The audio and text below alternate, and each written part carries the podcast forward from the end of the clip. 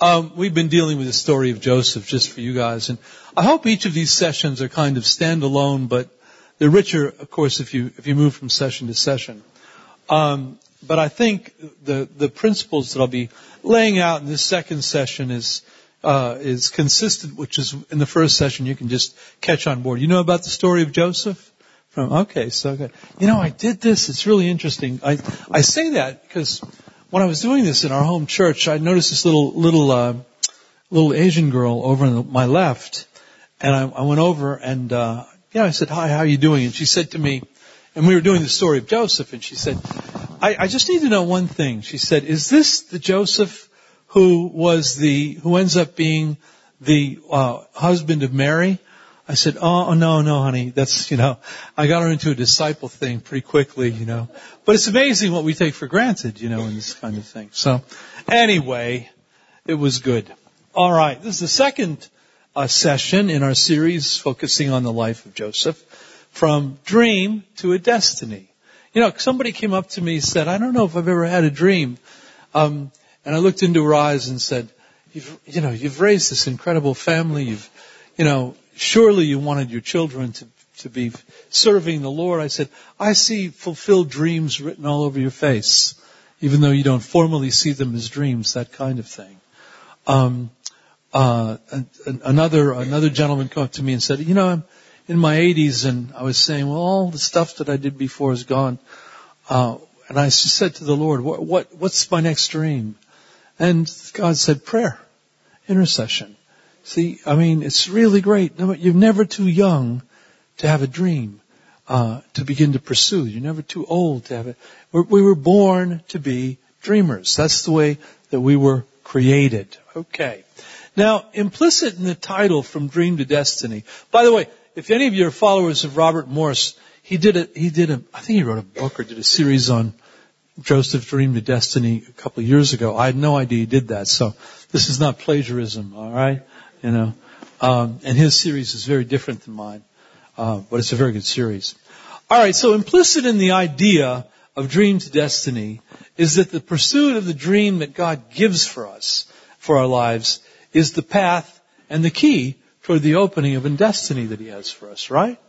You know, I, I, I shared in the first session that I dreamt that I would be a missionary to France. Well, I had a, um, uh, or at least to a friend to the francophone world. Well, I had a, a fixed idea of what mission was, you know, which wasn't God's idea of what mission was, and yet it was totally fulfilled. So I want us to consider that for some of the dreams that you feel, you know, haven't really been actu- uh, activated or actuated in your lives. Uh, I, I, want us to begin to really think through. I'm, I'm going to invite the Holy Spirit at the end of this session to come and re-energize dreams, but in such a way that, that we get key insights into what it is that God may be doing in our dream life in God. Okay. Now, it appears as if Joseph in the first 12 verses of our story that we covered the last session felt that the declaration of the dream could accomplish the dream. That if he just, you know, shot off his mouth, that would be enough, you know. That's what he seemed to want to do. The mistake we make is that the idea that the speaking of a prophecy fulfills the prophecy. Are you there? You know, I mean, that's, that's why a little, I'm a little iffy about prophecy, even though we're going to prophesy over people, hopefully tomorrow night. Uh, uh, you know, it's, the declaring of the prophecy isn't the fulfillment of the prophecy. It's, it's tricky business. But I've noticed something in my own life regarding the dreams that God's given to Trish and myself Rarely is the character of the Groblewski who dreams the dream the same character of the Groblewski that sees the dream accomplished. Huh? You know, something transformational happens in the accomplishing of it. The dream sets the dreamer on a path, and the dreamer's path has a name, and the name of the path is this. Refinement. Refinement. So, so I think, you know, I'm going to go to a principle. Let me just once again say this. I call this message zigzag. You know why I call, use the word, the phrase zigzag here. You know, I remember prophesying over David Matthews years ago, and the word went, went something like this. The Lord says that in the past you've zigged where you should have zagged, and now you're zagging where you should have zigged. But God wants you to know that all the zigzags are going to stop, and He's going to set you on a less circuitous route, you know. Well, the reason I felt like the Lord told me to say that was to encourage him, because when you get a word, you know, usually the word isn't accomplished by going in a direct linear path, right? You know, it's, it's a very circuitous kind of route, and there's some zigzagging that goes on in it, okay? Now remember that we said a dream is an imagining of myself that comes from God, it motivates my pursuits, and brings me to the destiny that He desires. And dreaming is a way of hoping. We're not just talking about dreaming, meaning uh, uh, uh, a, a dream while we're specifically sleeping. It's all kinds of different dreams that people harbor. Some are birthed of dreaming dreams while people sleeping. Some birthed of prophecy. Some birthed of just the kind of characters that we are. So there's all different ways. But here's the principle that I want to focus on in this session that the character of the dreamer has to be transformed into the character of the one who accomplishes the dream. Whoa! That's a pretty big, this is everything about the story of Joseph. How many have seen, uh, Joseph in the amazing Technicolor Dreamcoat? You know, yeah, most of you. I mean, it's the whole, I mean, that was a great production, wasn't it? And, and, and, uh, you know, as a matter of fact, maybe this week you take a look at that after this and kind of ruminate on what your dream is and where, where, it's taking you, those kinds of things. But the character of the dreamer has to be transformed into the character of the one who accomplishes the dream. And that's why I named this message Zigzag, because rarely does God take us in our lives from one position to another by the shortest possible route. Have you noticed that? My oh my. You know, there's always some zigging and zagging going on. We're always zigging where we're supposed to, where we're supposed to have zagged and all of that, okay? So, you know, uh, God would have, um, what's the name of the, the, the individual? God would have made a terrible navigator. anyway, I won't get Peter started.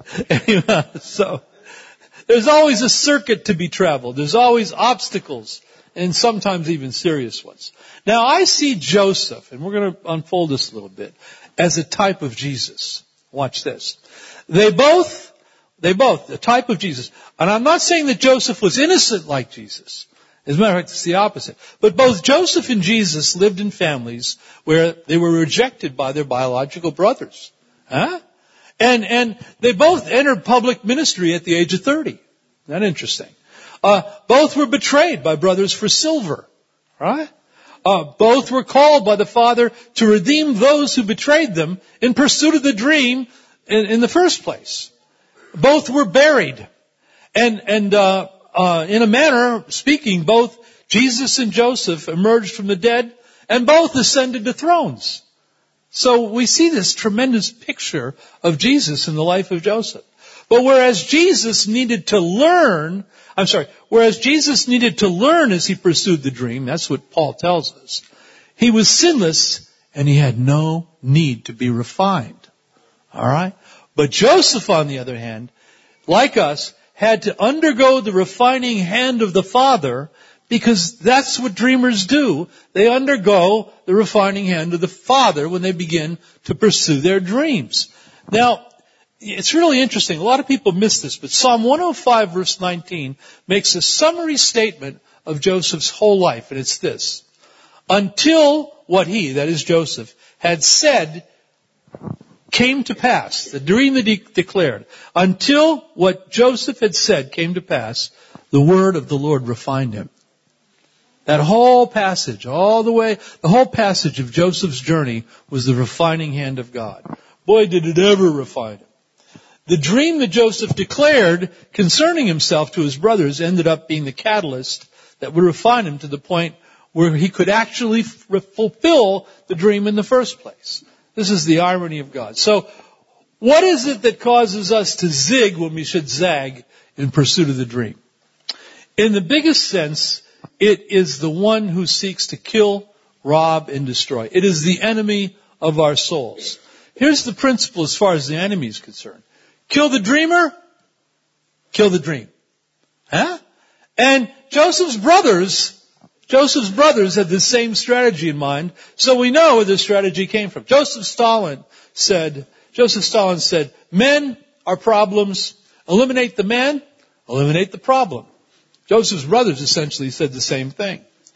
But the truth is, and Jesus knew this so well, when the enemy moves us to zig and zag, the immediate obstacle isn't the enemy himself.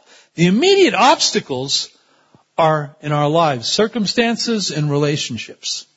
And that was the obstacle for Joseph. Yeah. Can we be faithful to God in this circumstance? Can we be faithful to one another in our relationships? These are the tests that we face when the enemy wants us to zig and zag. So let's look together at the second half of Genesis 37 and mark this path of Joseph in the likeness of Jesus. We'll begin where we left off last session, okay? I'm in Genesis chapter 37 verse 12. Okay, then, uh, his, that's Joseph's brothers, went to pasture their flock in Shechem. Verse 13. Israel said to Joseph, are not your brothers pasturing the flock in Shechem? Come, and I will send you to them. And he said, and, I, and, and Joseph said, I will go. Verse 14. And then Jacob said to him, go now and see about the welfare. It, literally it reads this. Anybody ever hear the word shalom? I mean, shalom is a Hebrew word which means peace, well-being, okay? And so literally Jacob is saying here, if you read it in Hebrew, go and see about their shalom. Now, I, you have to ask yourself, could Jacob have been so blind? Verse 4, you know, in verse 4, way back then, he already told us that there was no shalom between them and Joseph. That's what it says back in verse 4. There was no shalom between all the other brothers and Joseph. But Jacob now says, go and check on their shalom. So, so here we are. It says, check on the shalom of your brothers, verse 14, and the welfare of the flock. And then he says this, and bring word back to me. And it's the same word as report in the beginning of the chapter. In other words, tattle on them again. Here we go again. You know. Now the last time that Joseph reported on his brothers, it didn't end well. Did you notice that? They hated him for it. So he, that's Jacob, I'm in verse 14, the verse 14, sent him from the valley of Hebron and he came to Shechem. And this is a three day journey on foot. I mean, I think we picture that he just hopped over the hill.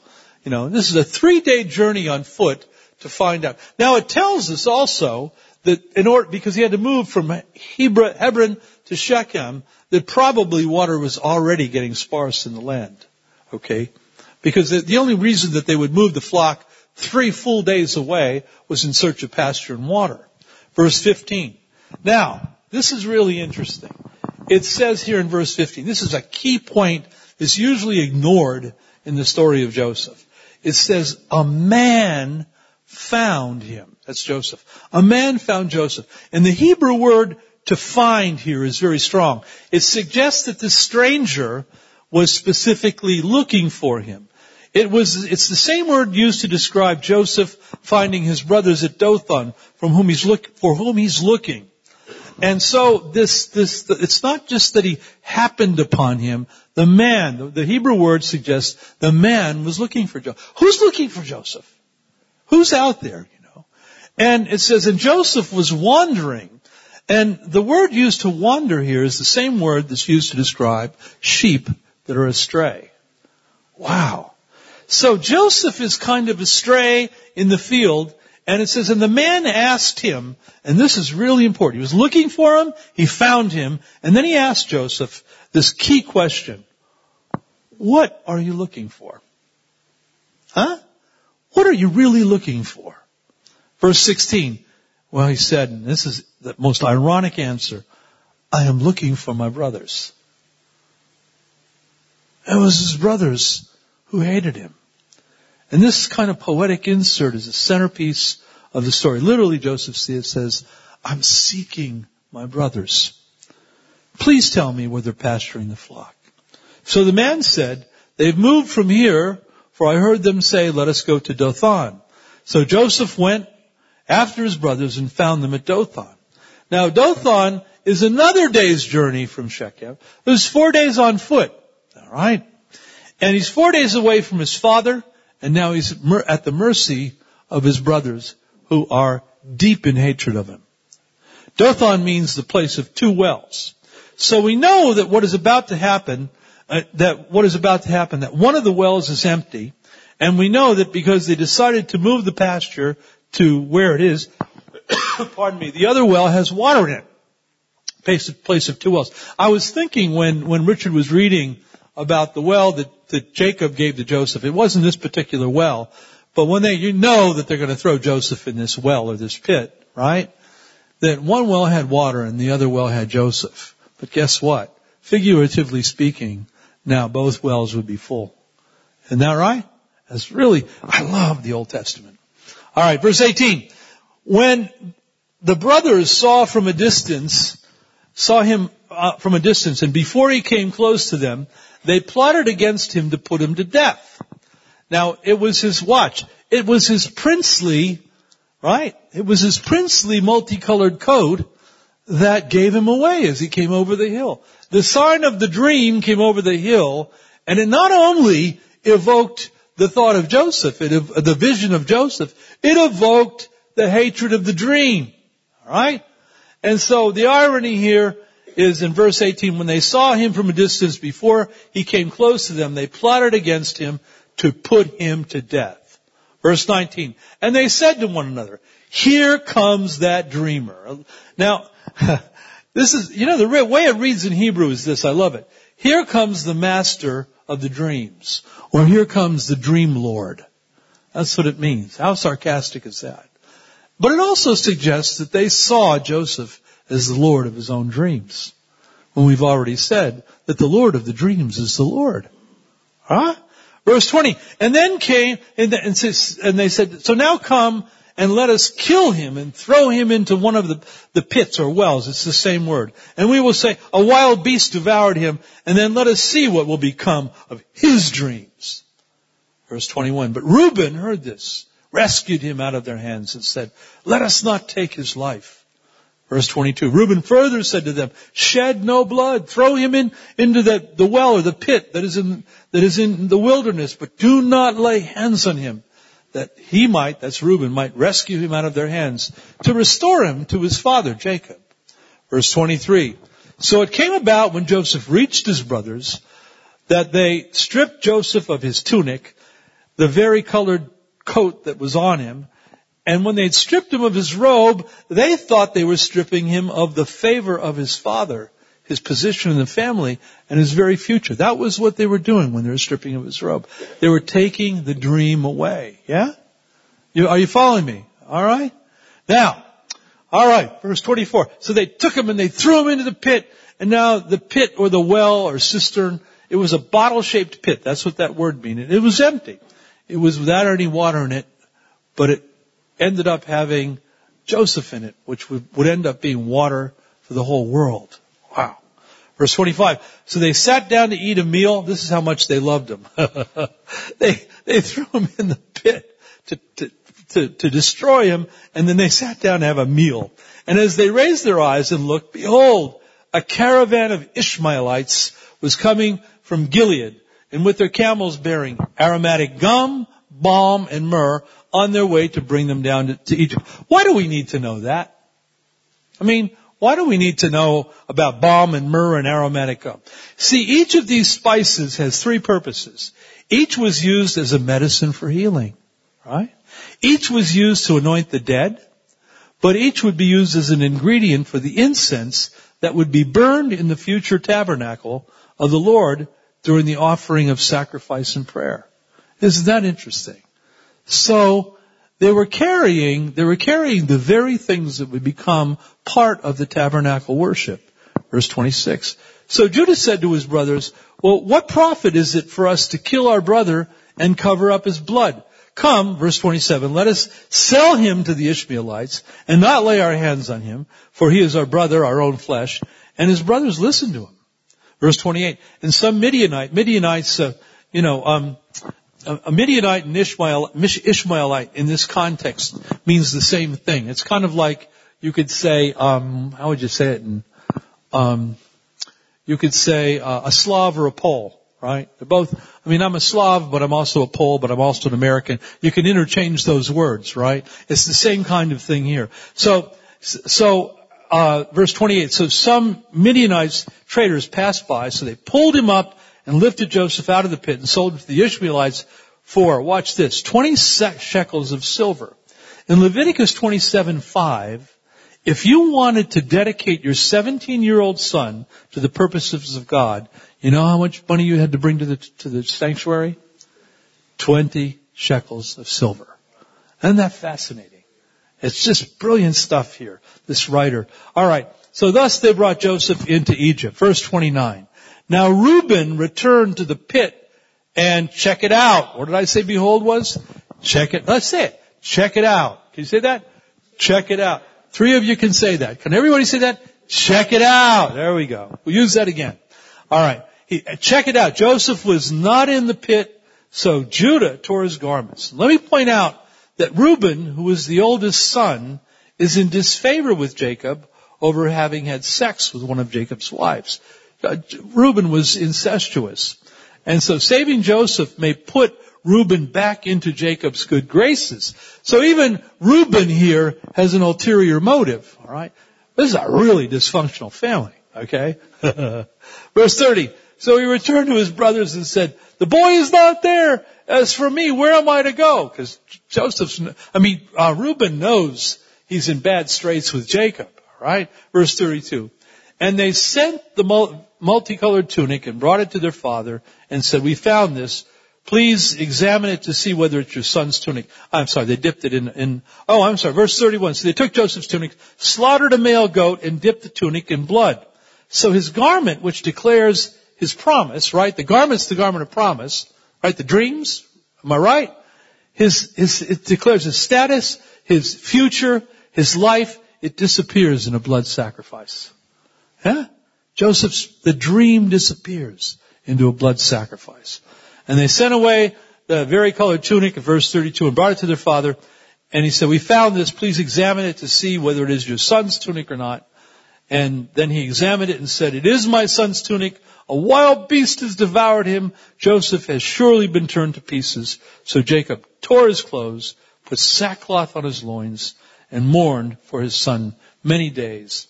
And all his sons and all the daughters arose to comfort him, but he refused to be comforted. I'll just leave it there. Alright. Most of you knew this story from before, but isn't it interesting the little intricacies uh, and the purposes of God that, that are there, that are lying there to tell us what is really going on. That the dream is working, even when the dream appears to be least working. What dreams do we have in our lives that appear to be the least working, that are working, we don't know they're working because they're God's dreams for us. Yeah? This is the thing. And so there's so many ways that we can approach this text. I mean, this is why I say Joseph was like Jesus. When, you know, Jesus had a dream, it was our salvation. It was the, the, the, the, the addressing of the problem of death. It was the ascendancy to the Father so there would be, there would be a new heaven and a new earth. And when He was on the cross, the dream looked deader than ever. And it was more alive than ever. Are you there? Because this is the way God works in our lives. Alright. So there are like a lot of ways we can look at this. We can look at, look at it from the standpoint of the brothers and ask questions about hatred and envy, disappointment and jealousy, which even the best of us have murder in our hearts sometimes. Or, we can look at it, uh, look at Jacob and the power of regret and deception. But what we're talking about today is dreaming and dreamers. And I want to point out that Joseph is unable to pursue his dreams now. He was pursuing them. When he was going to give a report to his father about his brothers, he was doing the deal. He was activating his own dream. And now he can't do anything. And for those of us who feel as if we've been enslaved to something, which is what Rich was prophesying about, other than what we hope for for our lives, guess what? The dream isn't dead. And I believe that we can pursue here uh, some very important principles that have to do with how God refines us when we're pursuing our dream. That's what the psalmist said in Psalm 105. Are you there? Yeah? So here's the first principle. In the plan of God, and it's not there. Whoa, sorry. Oh. I did. I'm sorry. Maybe I had it up. All right. Okay. Thanks. It's the left to right arrow. Okay. I, I am like so technologically challenged, just forget about it, you know. Thanks, thanks, Peter. In the plan of God, And you're going to hear this again. You heard it, some of you heard it this morning at the men's breakfast. This is just such an important principle. Wherever you are, whatever you're doing. In the plan of God, who we are in isolation is not as important as who we are in relationship. That's just so important. I'm going to say it again. In the plan of God, who we are in isolation is not as important as who we are in relationship. I believe in solitude, in getting alone with God. I believe all of those kinds of things. But the activation of the plan of God is always in relationship. God never apprehends a person and leaves that person a person. God always apprehends a person in order to apprehend a people. Huh? This is really big because man, in America there's 40, what is, there's 40% of all Christians in America are unchurched sheep. That's the exact opposite of what I'm saying here. Are you there? Well, I get alone with God. You know, I, you know, I, I, I walk to the tallest mountain and have a, a mystical event. And I'm not saying that those sentiments aren't true. I'm saying that is not what God's doing. Are you, hearing me? this is pretty important. Throughout this, we live in a culture that wants to isolate us. Yeah. It's the, the video, I, and I'm not being anti-technological. I get accused of being anti-technology sometimes. But kids wafting for hours in front of video games and in utter isolation except with nondescript things on a, on, on a screen. Uh, the whole thrust, it seems, of the culture today, in the West at least, is to isolate us. Yeah? And the church should be the opposite. So, throughout the scriptures, God only apprehends a person as a prelude to apprehending people. He was always after a people whose heart is for him. Now, the centerpiece moment in the Joseph story for me is a young man who finds himself in a field, isolated and astray. And th- this isn't merely Joseph's fault, but I've noticed in family, at work, in church, and in life, when I find myself in a relational mess, okay, if I walk into a family and it's a relational mess, Everybody's got something to contribute. That's been my experience. You there? It's like if you have more than two kids in a bedroom, or more than one kid in one bedroom, and you say, who messed up the bedroom? It's like, it's this. I call that the corporate coat of arms. You know, it's, it's that's the kind of deal. Okay. So, so here's this mess that everybody's contributing to, but someone is searching the Shechem wilderness for Joseph with one question and, and you have to ask yourself, who is the stranger in the field who's looking for Joseph? Is the stranger an angel? Is it Jesus? Is it a theophany? We don't know, but his instructions are pivotal, the pivotal point in the whole story, whereby Joseph leaves off pursuing his dream, and Joseph's dream begins to pursue him. Yeah? And so, what does he say? What's the key moment? What are you really searching for, Joseph? And Joseph answers unwittingly, I'm seeking my brothers. And that answer is absolutely true, but he doesn't know it. Yeah? The truth of it will be completely different for Joseph at the fulfillment of the dream.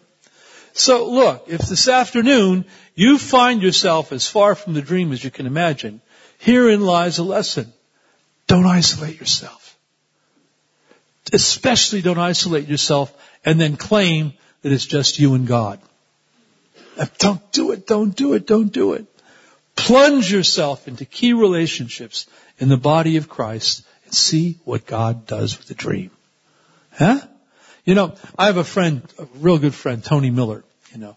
Now Tony comes from more like holiness, uh, Pentecostal circles where there's a preaching tradition and I come from more of, you know, more of a charismatic circle where there's a teaching tradition. If Tony were preaching this, he'd say, I believe that there's a man in the field today and that man is still in the field and he has a question and the question is going to your heart. You have a dream. What are you really seeking? And you know, that would be the way Tony would handle it.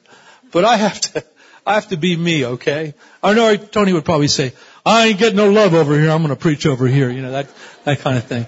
So, a great guy. The best communicator I think I've ever met. Anyway, so, but the truth is, I think there is a man in the field today. I think that man was Jesus then, and I think it's Jesus now. And so for the dream that you may be harboring, whatever it is, or maybe a couple of different dreams that you had for your life, the question remains today, what are you really seeking? And how does it relate to the plan of God where you're not in isolation, where you're with the people of God? And it, see, we have all kinds of dreams. You may be dreaming of, uh, I don't know, establishing a, a, a, a, number of businesses across it's a, it's, it's, it's a dream for a, string of businesses. I have a question. How does it relate to your brothers? And it's not that the dream isn't from God. It's not that the businesses aren't from God. Maybe the dream of, of becoming a, a pilot like, like Peter. You know, I have a question. What is, what does the fulfillment of the dream have to do with the dreamer, not in isolation, but the dreamer in relationship? Does that, does that make sense to everybody? And boy, it certainly isn't uh, to, try and convince someone to abandon a dream. And it certainly isn't to say that our dreams need to be harbored in the church or that need to be ministerial dreams. You know, there's all kinds of dreams. But the dream needs to find its fulfillment in the answer, in the answer to the question, I am seeking, well, who are you seeking? I'm seeking my brothers. I think that's, this is one of the most overlooked parts of the Joseph story. I think it's what God's speaking to the church at Beverly. You know, because churches can have dreams. Did you know that? Yeah. We have corporate dreams. And, you know, the dreams are never in isolation. They're never about just our church. You know, they always relate to the body of Christ at large. And so, so this is really an important principle. Okay. I could, okay. I gotta move on. Alright. Plunge yourself into the relationships that are key to the dreams. Okay. And then here's another doozy. If, if the dream is from God, don't ever, ever, ever assume it's dead. Can I say that again? Don't ever, ever, ever assume it's dead if it's from God. Uh, no matter what the impossibility of it. Um, anybody ever listen to that, uh, to the Graceland album, Paul, Paul Simon, a great album. He does that one song, um, which reminds me of Joseph where he says, you know, I'm just a poor boy though my uh, story, no, it's not from the, it's from the, another album. It's, uh, The Boxer. That's the name of the song. He says, I am just a poor boy though my story's seldom told. I've squandered my resistance for a pocket full of mumbles. Such are promises. All, all are lies and jest. I thought, I know Christians who believe that about themselves. You know, no, no, no, no, no. You know, don't squander your resistance for a, for a pocket full of mumble, mumbles and empty promises. When God promises, God promises truly. Yeah? So, in their attempt to kill the dreamer, they want to kill the dream. The brothers fulfill both the dreamer and fulfill the dream. Because off Joseph is on his way to Egypt. That's like yikes. But nobody can see it, you know. Nobody can see that everything is lining up. So whether it pertains to the sale of Joseph or the, or even the, like imagine the arrest of Jesus, how, how impossible everything looked at that point, you know. But here's the, here's the deal, brothers and sisters. Uh, you know, the more damage that we attempt to do to wreck the dream, uh, from God, the more we fulfill it if it's from God. How's that? You know, this is, you know, there are doublets here. There are twos everywhere. Doublets are prophetic signs in scripture that show us that God accomplished something. In this story you see them. There are two dreams. There are two brothers who attempt to save Joseph's life. There are two intercessors. There are two pastors with two wells. And, and there are two names for Joseph's captors. You know, and so, so it's, it's, you know, the Midianites and the Ishmaelites, you know. There's twos of everything. In other words, the symbology that's going on in the, in the, in the story in Hebrews is saying, God is here, God is here, God is here, God is here, God is here, no matter how impossible it looks. Yeah. You know, I love it. I love that doubling up, okay? Alright. Then there's this principle that comes from the story as well. Exercise your gift sacrificially toward the service of God and His people. Watch what happens. The caravan that carried Joseph carried him with three spices that were used for the service of the temple, for the service of prayer, for the service of sacrifice in the temple. I mean, you know, the, the Holy Spirit doesn't have time to waste in giving us three increments of what that caravan was carrying to Egypt, you know, just for the fun of it. They have meaning, and it's important meaning in terms of what go, what would go on in the temple. The coat of many colors was covered in blood because an animal died. The 20 shekels of silver were the exact price. Not, not just, it wasn't just silver, it was the exact price declared in the book of Leviticus that a man paid to have his 17 year old son dedicated to the service of the temple of the Lord. Joseph was being dedicated to the dream. Whoa! And no one could see it. It all just looked like trouble and obstacle and impossibility. Alright?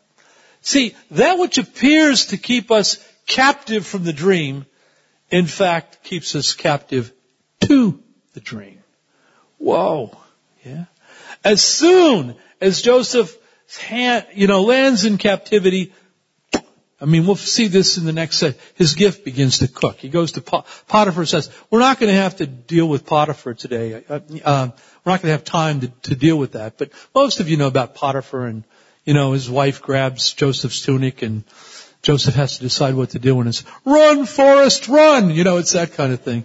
And, and, and, and, uh, but we won't do that. That, that'll have to be for maybe another season. We'll move, we'll move on from there. But here's the deal. The minute he lands in Potiphar's house, guess what happens? His gift kicks in. The gift of service, the gift of administration, the gift of leadership. Everything he does begins to prosper. Isn't that amazing? Isn't that just really amazing? Hallelujah. I'm going to pray. I'd like to pray for some people right now. I mean, not individually because I know we don't have time and I'm just about on time. Yeah? Yeah. Okay.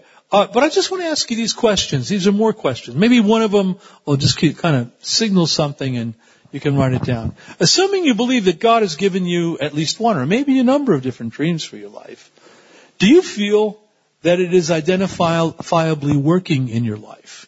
And if you can't identify it to be working, is it still working? Right? Because if it's from God, it works. So how do we see that? Okay. Um, here's a biggie. If you're married, have you and your wife part, or your, I'm sorry. If you're married, have you and your spouse partnered in the dream? Or have you kept it in isolation? In some way, have you partnered in the pursuit of it? And are, are, are, are your spouse's dreams in alignment with your dreams? This is relationship stuff, right? You know, now Joseph doesn't have a spouse yet, but he's got brothers. And the principle remains the same.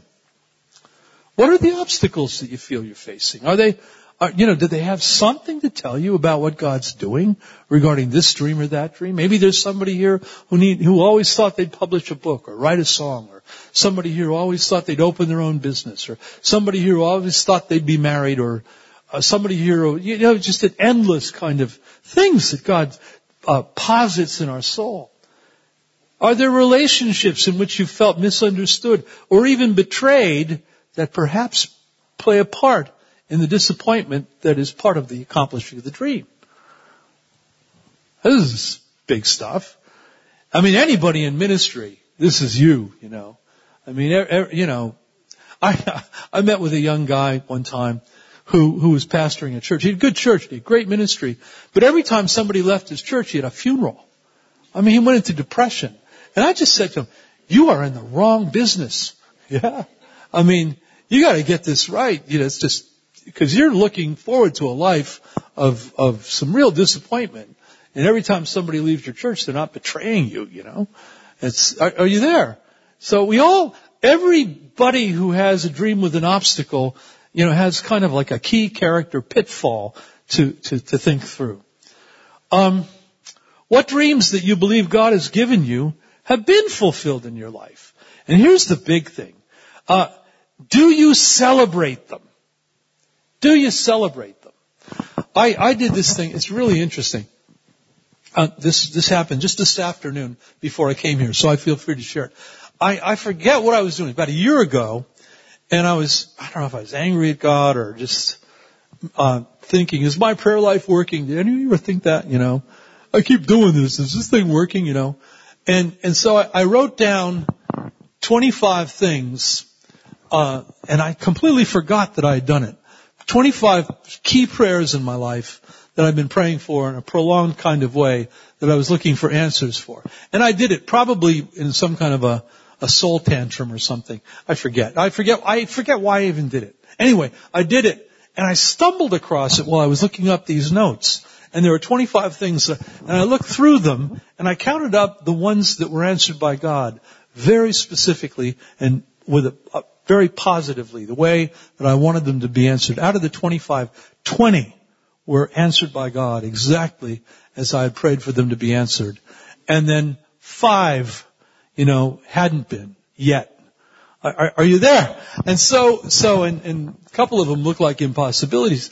And, I, and, I, and as I was looking for them, I just thought, oh my goodness gracious, I've never celebrated these things. You know, so when I came into worship and, and you guys were worshiping, my worship this morning, I hit, I, I went into God just like that. Because I wanted to celebrate the God who had answered all those prayers that I just forgot about because I'm, I'm numbskull or something, you know, just, you, you know what I'm saying? Is that, do you celebrate those dreams that God has answered? And if you think that God has never answered any dream in your life, then you're wrong. Yeah? And I mean, there's all of us. I mean, even if, you know, if you're saved, you're wrong. Yeah. You know, because you're being saved was a dream before you, before you were saved, whether you know you dreamed it or not. It's that kind of thing. All right. Here's the last one. What can you give more sacrificially to the service of God and His people that will help you to see the dream accomplished? These are big things, yeah? These are things to ruminate on and reflect on. All right. Can I pray for us? Yeah, because I got dreams too. Yeah. Okay, let's pray. Father, we thank you for the richness of your word.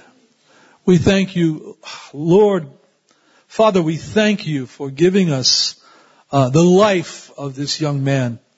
We thank you for giving us his, his pursuit of a dream and even the dream's pursuit of him when the dream seemed to be dead. But we pray now for ourselves.